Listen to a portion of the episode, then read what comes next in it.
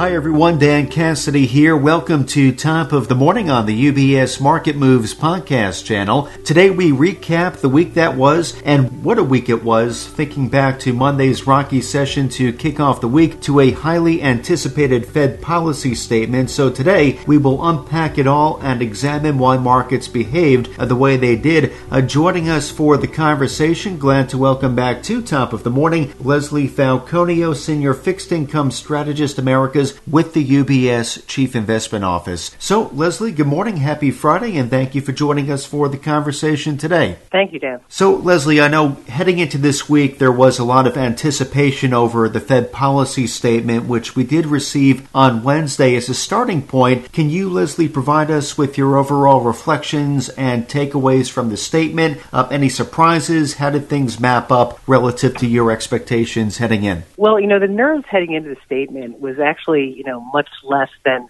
one would have anticipated because frankly the June meeting had, you know, adjusted a lot of market sentiment in terms of the Fed potentially being preemptive on, you know, inflation rising if in fact, you know, these supply chain bottlenecks or quote unquote this transitory effect lasted longer than what's been anticipated and frankly it has. So, you know, the, the market, you know, sort of came in you know, a little bit more calm than I would have thought. And it was expected that, you know, they would be, quote unquote, a bit hawkish with what we call the dot plot. And that's really, you know, what they did. And what they did is what was that, you know, as we know, initially they had two hikes in 2023. They moved that to three hikes in 23. They put on another three hikes in, in 2024. And they also really emphasized the potential to start tapering.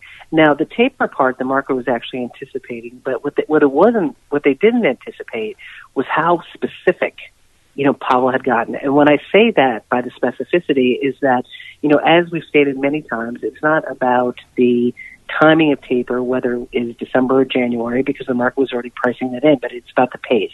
And he, you know, in his commentary, led to the belief that the outlook for the end of taper would be around mid 2022. When you know when when he says that, you could do a back of hand calculation and figure out, okay, this is probably when they're starting. You know, which we believe is it could be December of this year, or maybe it could be January, but we'll say December. And you kind of can go through the math in terms of you know when they need to start to do that mid month. Now, what the market doesn't know is if, in fact, you know, the assumption that we currently have of 15 billion a month, 10 billion in treasuries, five billion in mortgage-backed securities is assume, is what they're going to do. Now, I, now we believe they do, but you can get a mid-month by going over four-month process, or the pace could be much quicker. We don't think that's the case. I don't think that Powell, given the fact that he does lean a little bit more conservatively and is still, you know, stating the substantial progress with the caveat that we still have a, you know a bit of a room to go in the jobs numbers that that that is going to be something that happens quickly. So, I mean, the market took the hawkishness of the dots, you know, with that expectation, listened to somewhat of the conservative, uh, the more dovish statements of Powell, and really focused on the fact that they stated by mid-year. And as as with that said, that's why we saw a bit of a backup, sort of like in the marketplace, because there's now a little bit more of a comfort level. Um, and secondly, and I know we'll, we'll talk about this a bit later as well you know, the market also felt a little bit of calmness given the fact that he did state that the bar is much different from tapering because we all know that QE now is not as much of a driver as it was back in 2020. The incremental value of quantitative easing is not that great. You know, we have low mortgage rates. We have a strong household balance sheet. You know, the consumer is in, you know, in very good shape overall. Um, but he raised the bar in terms of the bar is higher in terms of potential hikes because we do still have a lot of headwinds when it comes to things like the Delta variant and what these jobs numbers might actually turn out to be. Thank you for unpacking the Fed statement and providing some observations, some takeaways. I want to run with the market response maybe for a few more moments. So the bond market initially, it did have a relatively muted reaction. We have seen some movement in treasuries over the past a couple of days since the release of the statement. What's your take on the market response, what we've been seeing over the past 48 to 72 hours? Yeah, Dan, you're absolutely right. I mean, surprisingly, that the 10 year during the actual statement and that day barely budged at all, maybe a basis point. But to your point, the next day we started to see, yes, we started to see a lot of momentum, and we went up to actually last night about a 144 on 10 year yields. Now, I think this is a combination of a few things. One is that, you know, the market or the Fed has sort of reiterated or what we assume to be a very accommodative path.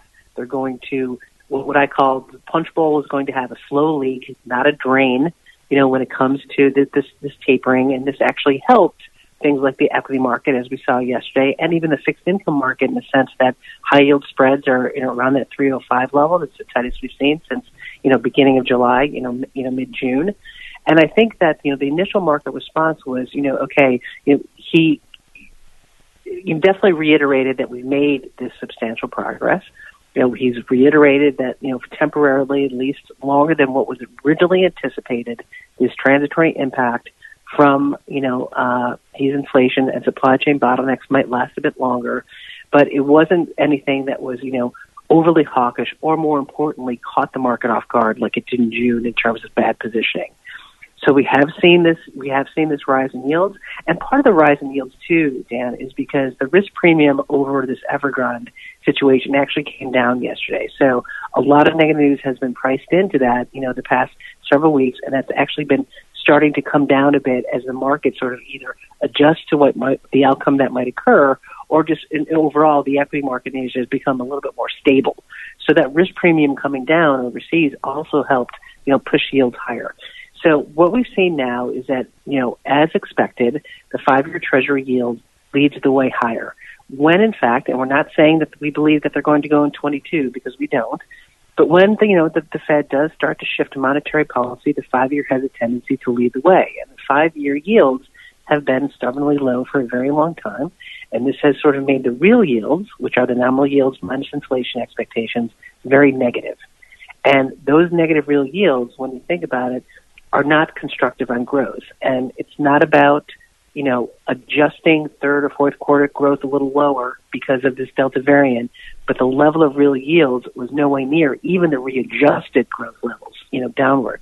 So I think this is a bit of a catch up in terms of what we saw over these summer seasonal technicals as to why we're rising. I think it's part of the market becoming a bit more comfortable with the Fed statement and, you know, we are, they are going to start to taper and we are not over the not, not over the hump, but things are improving, and it's also part of the fact that part of that risk premium that we saw from you know you know overseas has starting to come down, which is pushing yields higher. The trading activity, market activity, was quite interesting this week, as you pointed out, Leslie. A, a combination of factors contributing to the movements we witnessed. So, thank you for unpacking that for us. In light of what we heard from the Fed, Leslie, has your rate outlook at all changed? And I'm curious as well, what areas of fixed income look most attractive to you at the moment? You know, our, our rate outlook hasn't changed, and, and trust me, I, and, I, and I will be the first one to um, admit that the level, that 112 level that we had gotten down to um, over the summer was a bit of a surprise. I mean, we know why,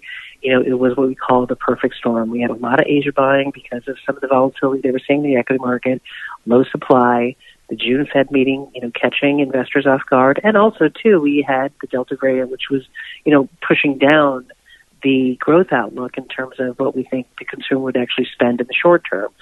So that drive lower was actually a bit of a more surprise to me um, than what, what I'm seeing right now in 10-year Treasury yields around that 143 area. Now, you know, our outlook still remains that we think interest rates trend higher into the end of the year. And it's very difficult, although we are looking for that 175 level, which is around that March high. You know, it's, it's difficult to pinpoint the exact level because as we are all aware, you know, consensus numbers versus actual has had a very big dispersion. You know, last month we were assuming, you know, the non-farm payroll would come in at, around, you know, 900,000 or a million jobs, and they came in, you know, in, you know, the twos. So it's it's very difficult during this time, and there's a lot of cloudiness in the data to pinpoint, you know, the expectations versus actual. So what we really want to focus on is the trend, and the trend we believe is higher.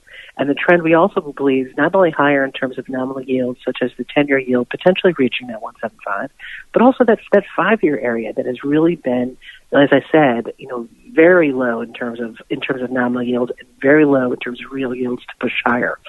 So when we think about fives, I mean, you know, now that we're at 95, 96 basis points, there's the potential that it moves over 1%, heading to maybe a 1.2 in five-year, five-year yield, pushing real yields slightly higher, not positive, but just less negative. So when we think about what Powell's statement in terms of potential concern that the supply chain variance might last a bit longer and maybe inflation lasts a bit longer than what's expected, we want to make that inflation play uh, combined with our strong fundamental outlook in terms of the equity market and the fundamentals within credit into things like senior loans. They're floating rate. They're very they're very good in terms of you know uh, preventing uh, what we could they have zero interest rate risk, right? So they're good in terms of you don't have to worry about necessarily the, the your capital preservation because the fundamentals are so strong in that area, and we've had uh, defaults that are the lowest we've seen in 10, 12 years. So we like the senior loan area not just because of the fundamentals, but the fact that it doesn't have a lot of interest rate risk, and we do think that there'll be a shift into those that are concerned about inflation lasting a bit longer, moving to floating rate versus those sectors that have a high correlation to negative yields, whether it's tips or gold or whatever it might be. So that's the first one. The second one is that we still like the commercial real estate market. We still like the CMBS market. And as we've said, I mean, you know, the opportunity set within fixed income is not large. And it's actually, you know, given some of the movements we've seen in the past couple of days, it's actually, you know, getting spreads are getting even tighter. So, you know, with that small opportunity set we have in fixed income, those there's certain sectors of the market that in and of its when you look at compare them to each other are cheap, like like commercial real estate. Now CMBS is an asset class, you know, these spreads are at their fifty two week low, and that's not a surprise. However, when you compare them to things like investment grade corporates or even parts of high yield, they still remain cheap. Now, there's been, now in terms of, you know, what we think going forward, obviously there's been fits and starts about returning to office and even foot traffic in terms of, you know, things like, you know, malls as we've had a little, you know, pullback in the consumer given the Delta variant. We do think over time this normalizes. So therefore we like things like, you know, commercial real estate and CMBS. And that's also a very good hedge to inflation. So those really are our two main key points in a sector that is right now providing very limited relative value in terms of spreads. Well, Leslie, it's always very helpful to hear your current rate outlook as well as hear your guidance when it comes to positioning within fixed income. So I'm glad we spent a few moments on that. So at this point, I know we're all getting ready to turn the page on what has been a fairly turbulent week in the markets. We did see a lot of volatility uh, working both ways, both to the upside and the downside. As we look ahead to next week, Leslie, what will be taking place that you'll be keeping an eye on that could move markets? Well, listen, I mean, we do. I mean, obviously, we have you know some academic economic data out next week, but nothing that I would consider like a, a market mover like durables. I mean, we'll, we'll have we'll have part of the um, you know, core PCE later in the in, in the in the week. But I mean, really, the most thing that we have to to really you know concentrate on are things that are happening you know overseas that's causing volatility, whether it's Evergrande or whether it's volatility within the equity markets that's increasing the buying of U.S. Treasuries. Those are really going to be the big drivers. Um, you know, as we head into you know, you know, October, the employment report is really going to be part of the key. And then that in October, that, that employment report that we have, you know, the first Friday of October, which which will reflect September, will be important. I mean, given the fact that you know, I think the Fed will look at it in terms of in terms of its tapering. You know, when it starts tapering, number one, and number two, it's also going to get give us a little bit more of an insight in terms of you know this not just the Delta variant, but the impact of you know people going back to school, maybe more people going back to work. And so these employment numbers are always really the key because as, you know, the Fed has reiterated, when it comes to price stability and inflation, they think they've reached that goal. You know, when it comes to, you know, quote unquote full employment, we still, there's still a lot of wood to chop. So I think that's going to be over the next week the big key. And this week I think it's going to be about small numbers here and there in terms of durables and PCE, but it's really going to be morally about what's happening overseas and to ensure that that risk premium that's been coming down continues on that path.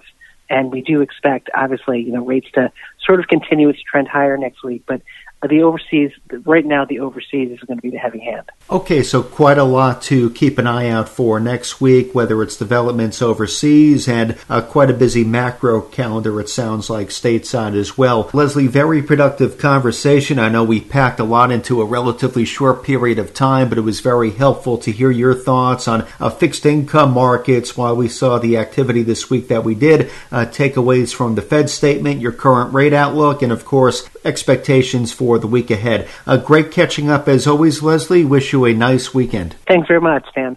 Thank you, Leslie. And again, today we've been joined by Leslie Falconio, Senior Fixed Income Strategist Americas with the UBS Chief Investment Office. So, as a reminder to our clients and their listeners, the UBS Chief Investment Office does author a variety of publications and blogs that touch on timely market developments, asset classes, and portfolio allocation. Uh, these resources can all be located on ubs.com forward slash CIO, including a recent blog authored by Leslie Falconio, Fixed Income, the Advancing Fed. So for clients of UBS, you can of course contact your financial advisor if you have any questions about the topics covered on today's podcast, or if you would like to receive a copy of Leslie's blog directly. Top of the Morning is part of the UBS Market Moves podcast channel, which is available where podcasts are found, including on iTunes, Spotify, TuneIn, Stitcher, and Pandora.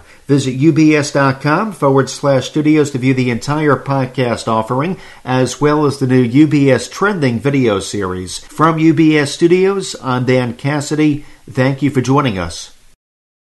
UBS Chief Investment Office's investment views are prepared and published by the global wealth management business of UBS AG or its affiliate, UBS. This material has no regard to the specific investment objectives, financial situation, or particular needs of any specific recipient and is published for informational purposes only. As a firm providing wealth management services to clients globally, UBS AG and its subsidiaries offer both investment advisory services and brokerage services. Investment advisory services and brokerage services are separate and distinct, differ in material ways, and are governed by different laws and separate arrangements. In the USA, UBS Financial Services Inc. is a subsidiary of UBS AG and a member of FINRA SIPC. For information, please visit our website at ubs.com forward slash working with us. For a full legal disclaimer applicable to the independent investment views produced by UBS, please visit our website at ubs.com forward slash CIO disclaimer.